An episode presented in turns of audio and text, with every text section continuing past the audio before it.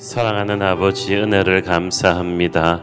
오늘도 우리의 복잡하고 세상에서 지친 몸과 마음을 가지고 주님 앞에 기도하니 참 좋습니다.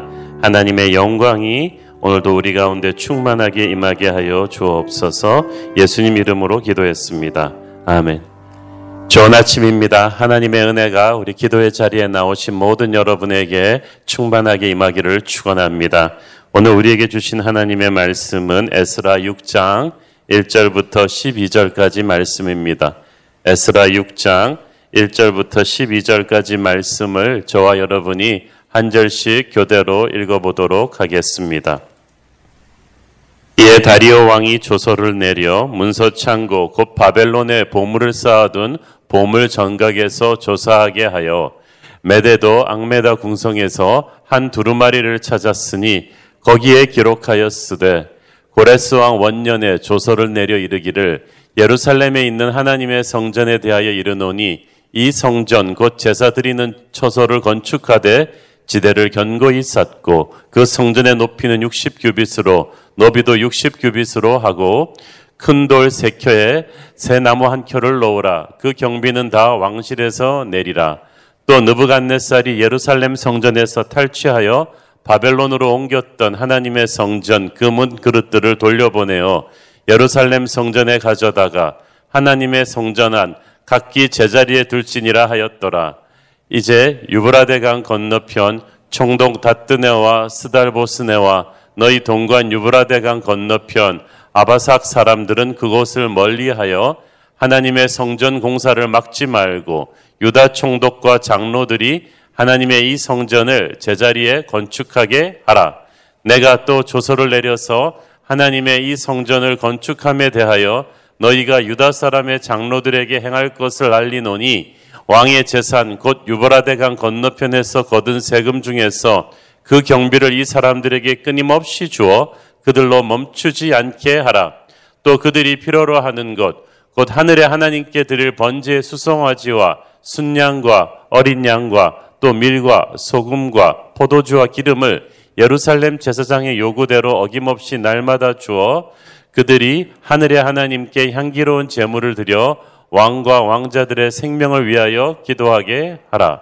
내가 또 명령을 내리노니 누구를 막론하고 이 명령을 변조하면 그의 집에서 들보를 빼내고 그를 그 위에 메어 달게 하고 그의 집은 이로 말미암아 걸음더미가 되게 하라. 만일 왕들이나 백성이 이 명령을 변조하고 손을 들어 예루살렘 하나님의 성전을 헐진데 그곳에 이름을 두신 하나님이 그들을 멸하시기를 원하노라. 나 다리오가 조서를 내렸노니 신속히 행할지어다 하였더라. 아멘. 우리가 지금까지 살펴보았듯이 우리 페르시아 왕 고레스의 칙령으로 70년 포로 생활에서 돌아왔던 이 포로 귀환자들이 예루살렘으로 돌아오자마자 아주 신나게 성전 재건 공사에 돌입했었죠.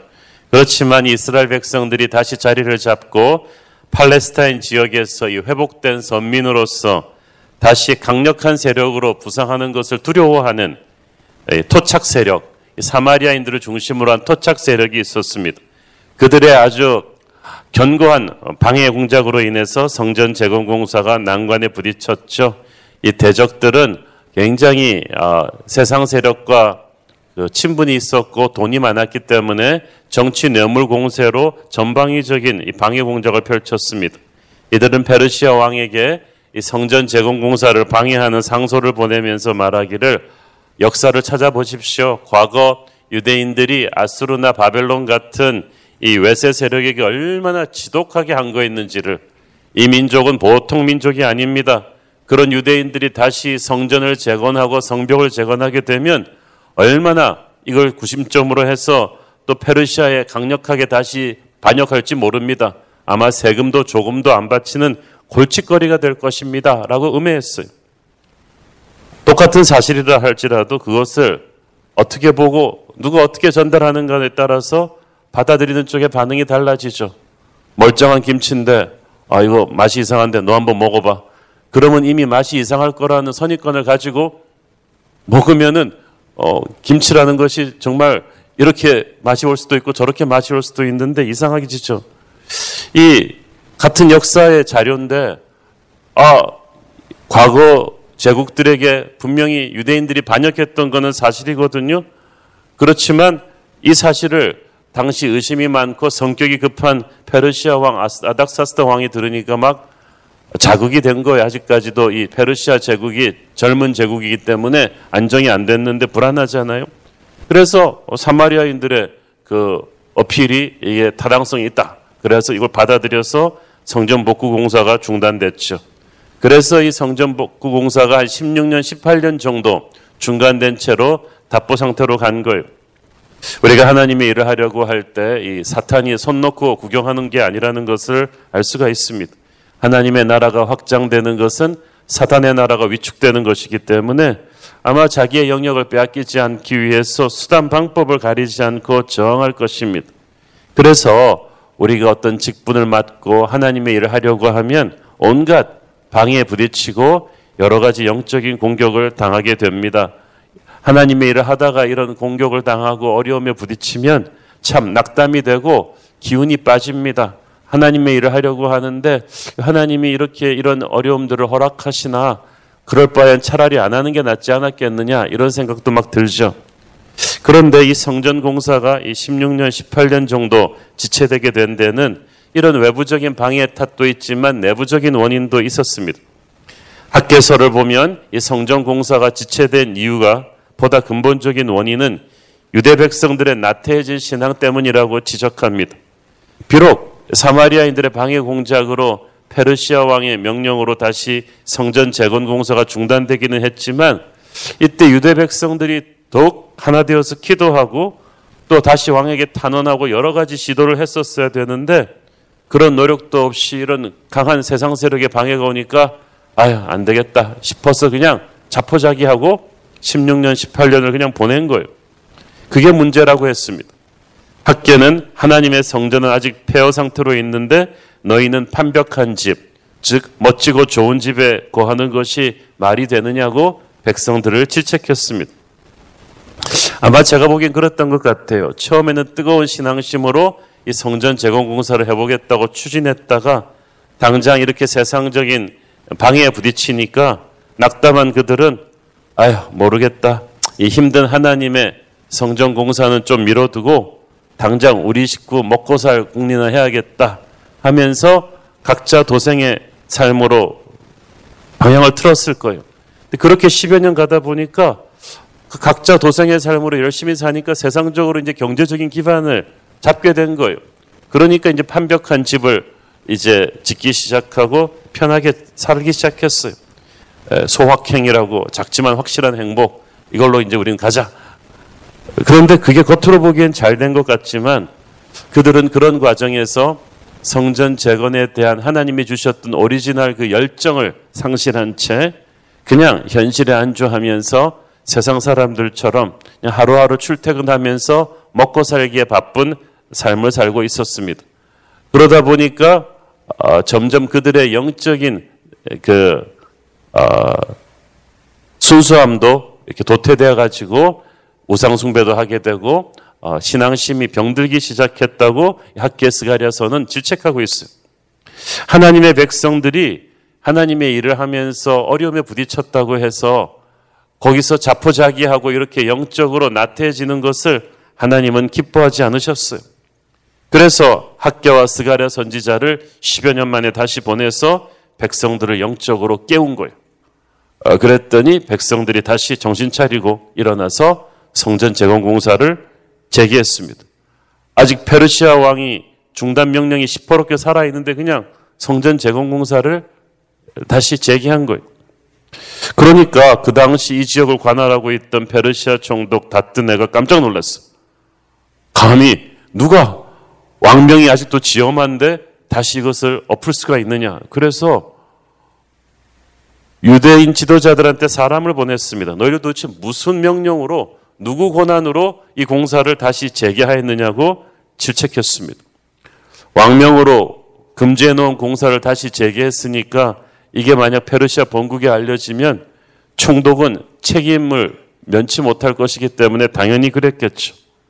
그러니까 우리는 어저께 본문에서 배웠죠. 유대인 지도자들이 아주 당당하게 대답하기를 아 하나님의 역사하심으로 페르시아의 초대왕 고레스의 칙령으로 우리가 성전 재건 허락을 맡고 왔는데 그걸 지금 다시 하고 있을 뿐이다.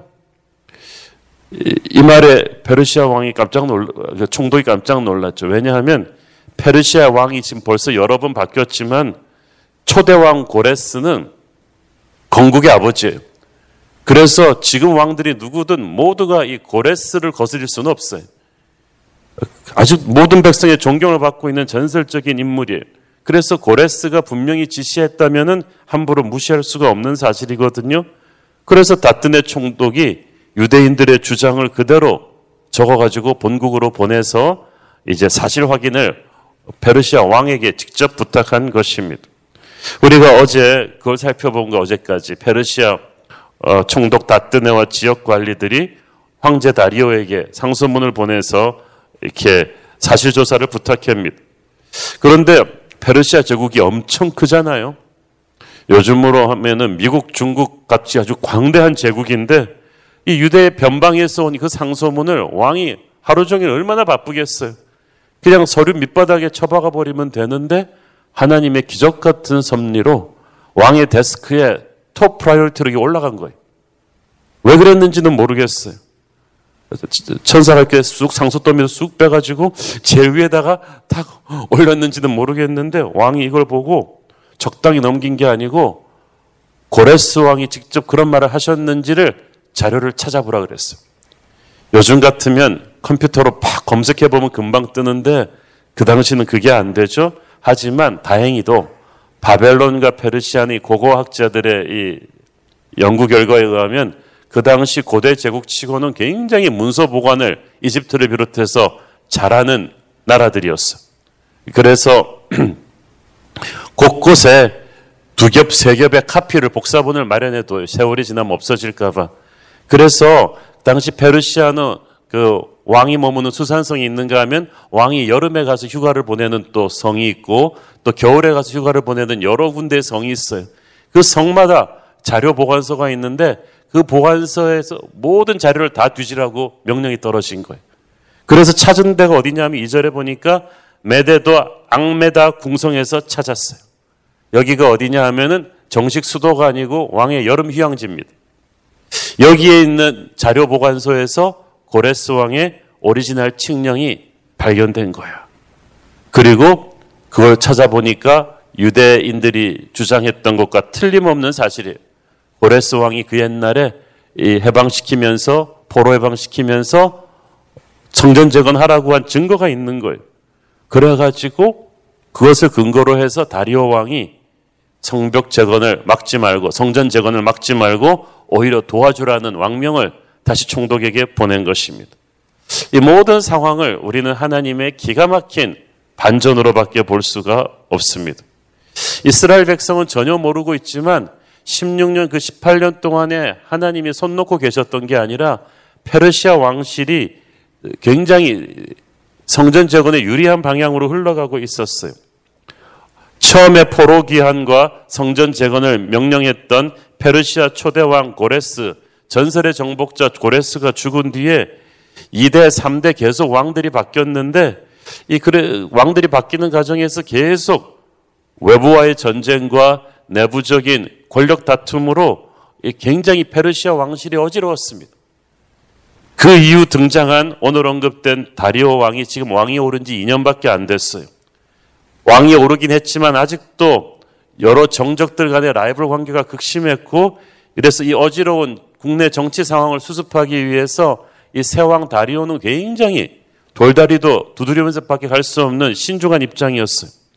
그래서 자기의 정통성을, 왕위의 정통성을 확보하기 위해서는 자기 개인의 의사보다는 모든 국민들이 아직까지 건국의 아버지로 존경하는 초대왕 고레스의 결정 하나하나가 굉장히 중요하다고 판단했을 것입니다.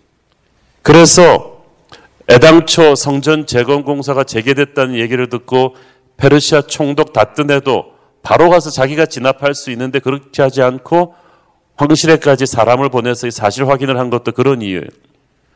왕이 바뀐 지 얼마 안 돼서 다뜬 애도 지금 어디다 줄을 서야 될지 잘 몰라요. 그래서 지금 처신이 굉장히 예민하기 때문에 다들 이 정권 초기에 신중하고 조심했던 것입니다.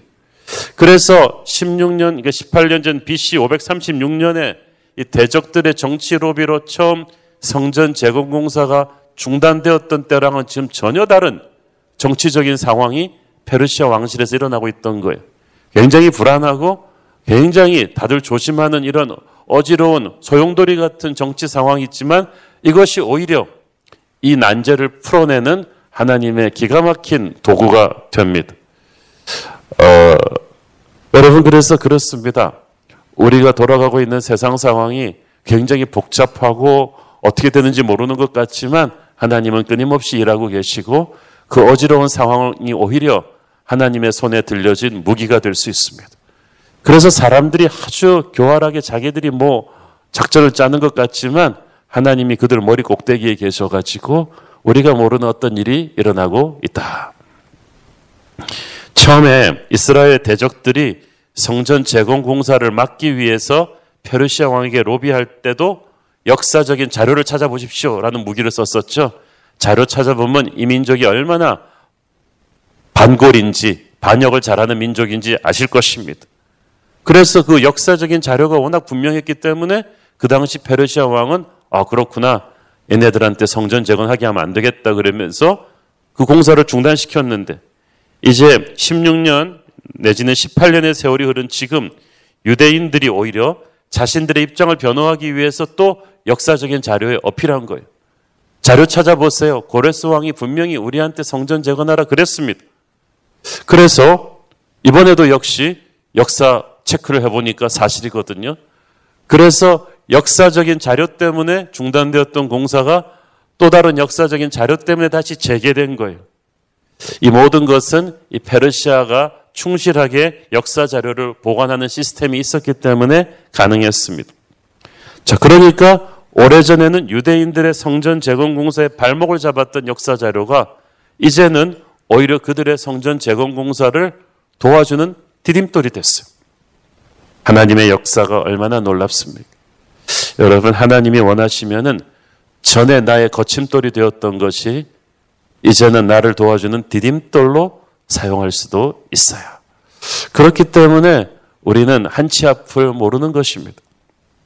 다리오 왕이 그냥 성전 재건공사 재개하라는 그 허가만 내준 게 아니에요. 오늘의 나머지 본문 8절부터 쭉 읽어보면 지역에서 거둔 강 그쪽에서 지역에서 거둔 세금 중에서 성전 재건에 필요한 비용을 끊임없이 대줘라. 아낌없이 대줘라. 날마다 대줘라. 형용사가 세 번 바뀌면서 그렇게 명령해요. 확실하게 하라는 거죠. 돈 없어서 성전 재건 공사가 중단되지 않도록 도와주라는 것입니다. 또 한 가지가 있었어요. 앞으로 이 명령을 누가 방해하거나 변조하면 그들의 집을 멸망시켜 버려라. 그러니까 이게 뭐예요? 어떤 대적도 이제는 개입하지 못하게 된 거예요. 무서운 왕명이. 하나님께서는 항상 우리가 생각지도 못한 것까지도 배려해 주시는 분이십니다. 이렇게 해서 성전 재건 공사가 기적적으로 재개되죠. 한번 딱 탄력이 붙으니까 4년 만에 공사가 마무리됩니다. 그렇지만 다시 재건된 성전은 이전에 솔로몬의 성전과는 비교도 할 수 없을 만큼 단촐하고 소박했습니다. 그럼에도 불구하고 이 성전 재건 공사는 포로 생활에서 돌아온 이스라엘 백성들에게 너무나 중요한 일이었어요. 왜냐하면 오래전에 바벨론에 의해 나라가 망하면서 성전도 무너졌었거든요. 그때 이스라엘 백성들은 자신들의 죄로 인해 하나님이 심판하신다는 것을 알았지만 성전이 무너지면서 이스라엘 백성들은 이제 하나님이 그들을 영영 버리시는 게 아닌가라고 절망했었습니다. 그런데 이제 70년 포로 생활 만에 해방돼서 돌아온 그들에게 하나님이 가장 먼저 성전 지어라고 말씀하셨어요. 그 말은 무슨 말이에요? 내가 너의 예배를 받겠다. 예배를 받겠다는 것은 관계를 회복하겠다는 뜻이거든요. 포로 생활 이전에 이스라엘의 나라 공동체를 다시 회복시켜 주겠다는 하나님의 의지였습니다. 그러니까 이 성전이 재건된다는 것은 포로 생활 이전에 이스라엘 공동체하고 포로 생활 이후에 이스라엘 공동체가 이제 다시 이어지는 핵심 브릿지가 되는 것. 하나님이 우리를 버리지 않았어. 다시 우리가 하나님께로 돌아가면 하나님은 옛날에 그 영광스러운 민족으로 다시 일으켜 주실 거야. 우리는 회개하고 돌아와서 다시 한번 성전을 중심으로 예배하는 공동체가 될 거야. 그러면 우리의 부서진 가정과 나라도 회복될 거야. 라는 그런 하늘의 메시지가 담겨 있는 중요한 일이었어. 그래서 이 성전은 반드시 재건해야 되는 거예요. 16년 전, 18년 전에 악한 세력들의 교활한 정치 로비로 인해서 성전 재건 공사를 중단하라는 페르시아 왕명이 떨어졌을 때 유대인들은 아마 절망했을 것입니다. 돈도 백도 없는 난민 같은 그들에게 있어서 이런 막강한 세상 권세의 방해는 태산 같은 두려움을 심었을 것입니다. 너무나 낙담한 나머지 그들은 더 이상의 어떻게 해보려는 시도를 포기한 채 그냥 영적으로 낙담해 버렸어. 한참 낙담해 있다가 에이 뭐 그럼 우리도 뭐 세상적으로 살지 뭐 하나님이 안 도와주시는데 뭐 많은 경우 우리도 하나님의 일을 하다가 우리 힘으로 어찌할 수 없는 세상 세력의 반대에 부딪히면 낙담하고 좌절하게 됩니다. 이게 하나님의 뜻이 아닌가 보다라고 생각도 합니다. 그래서 더 이상의 시도를 포기하고 그냥 내 앞가름만 하면서 대충 살며 시간 때우고 싶어지죠. 하나님의 일을 하려는데 방해 세력이 너무 드세요. 나는 할 만큼 했는데 하나님이 안 도와주시는 거 어떻게? 하나님 섭섭해요. 그러면서 고개를 떨구고 자포자기하는 인생을 살 수가 있죠. 그런데 아까도 말씀드렸듯이 하나님께서 그렇게 10여 년 사는 이스라엘 백성들을 보시다가 학계 선지자, 스가라 선지자를 보내서 그들을 깨우셨어요. 하나님이 그 학계서와 스가랴서에 나오는 메시지는 그것입니다. 너들 자꾸 왜 외부의 환경만 탓하고 하나님을 믿고 담대히 도전하지 못하느냐? 하나님의 위대한 역사를 하는데 사탄의 그만한 방해도 예상하지 못했더냐? 그 정도에 위축되어서 그렇게 너희들이 옛날의 삶으로 유턴해서 낙담하고 있으면 어찌하느냐? 그러려고 예루살렘에 돌아온 게 아니지 않느냐? 나 여호와는 너희를 방해하는 세상 권세보다 큰 자이다. 힘으로도 능으로도 아니되나 오직 나의 신으로 될 것이다. 내게 기도하고 성령의 능력을 받아라. 다시 일어나라. 학기의 스가랴서에 나오는 하나님의 외침이 그것이었죠. 그래서 그들이 깨어난 거예요. 그래서 아직도 페르시아의 그 반대가 살아 있는데 지역 토후들의 그런 방해가 시퍼렇게 살아 있음에도 불구하고 세상이 아무것도 변하지 않았는데 다시 일어나서 성전 재건 공사에 돌입한 거예요. 그러니까 지역 토우 세력들도 놀랐고 페르시아 총독도 놀랐어요. 감히 이때까지 왕명이 지엄한데 그런 거 한 민족이 없거든요. 지엄한 왕명이 살아있는데 그렇게 하면 다 전멸시켜도 상관이 없는데 갑자기 성전 공사를 재개하니까 도대체 니들 누구 허락을 받고 하는 거야. 그래서 본국까지 상소를 보내게 된 것입니다. 그리고 우리가 배웠듯이 그 과정에서 페르시아 왕실 안에 기가 막힌 정치 상황으로 인해서 본국의 다리오 왕이 옛날 고레스 왕의 칙령서를 찾아내고 그것을 기초로 다시 성전 재개를 도와주라는 명령을 내리게 돼요. 자, 여기서 우리가 주목할 것은 일의 순서예요. 우리는 방해물이 오면 이건 방해물 때문이니까 내가 자포자기 하는 거 어쩔 수 없다. 뭐 하나님이 그래서 우리는 하나님의 방해물을 치워주면 하겠다는데, 어, 길을 열어주면 순종하겠다. 요단강을 갈라주면 걸어 들어가겠다는데 아니했어. 약속의 땅에 들어갈 때도 요단강 앞으로 발을 내미니까 갈라졌어. 갈라지면 발을 내민 게 아니라 발을 내미니까 갈라졌어. 기적은 어, 다된 밥에다가 숟가락 얹는 게 아니에요. 눈에 아무 증거가 아니 보일 때 하나님의 말씀으로 영이 살아나서 상황이 변하지 않았는데 가는 거예요. 하나님의 백성들이 학계 스가랴를 통해 주신 하나님의 음성을 듣고 영적으로 깨어 일어나서 성전 재개 공사를 재개하니까 하나님께서 그때부터 세상을 움직이기 시작하셨어. 하나님께서는 페르시아 왕궁에서 일어난 일련의 정치 상황들을 통해서 일을 풀어주기 시작하셨습니다. 우리는 하나님이 길을 내어주면 가겠다고 하는데 그게 아니에요. 우리가 가면 길이 열려요. 오늘의 본문이 바로 그 증거예요.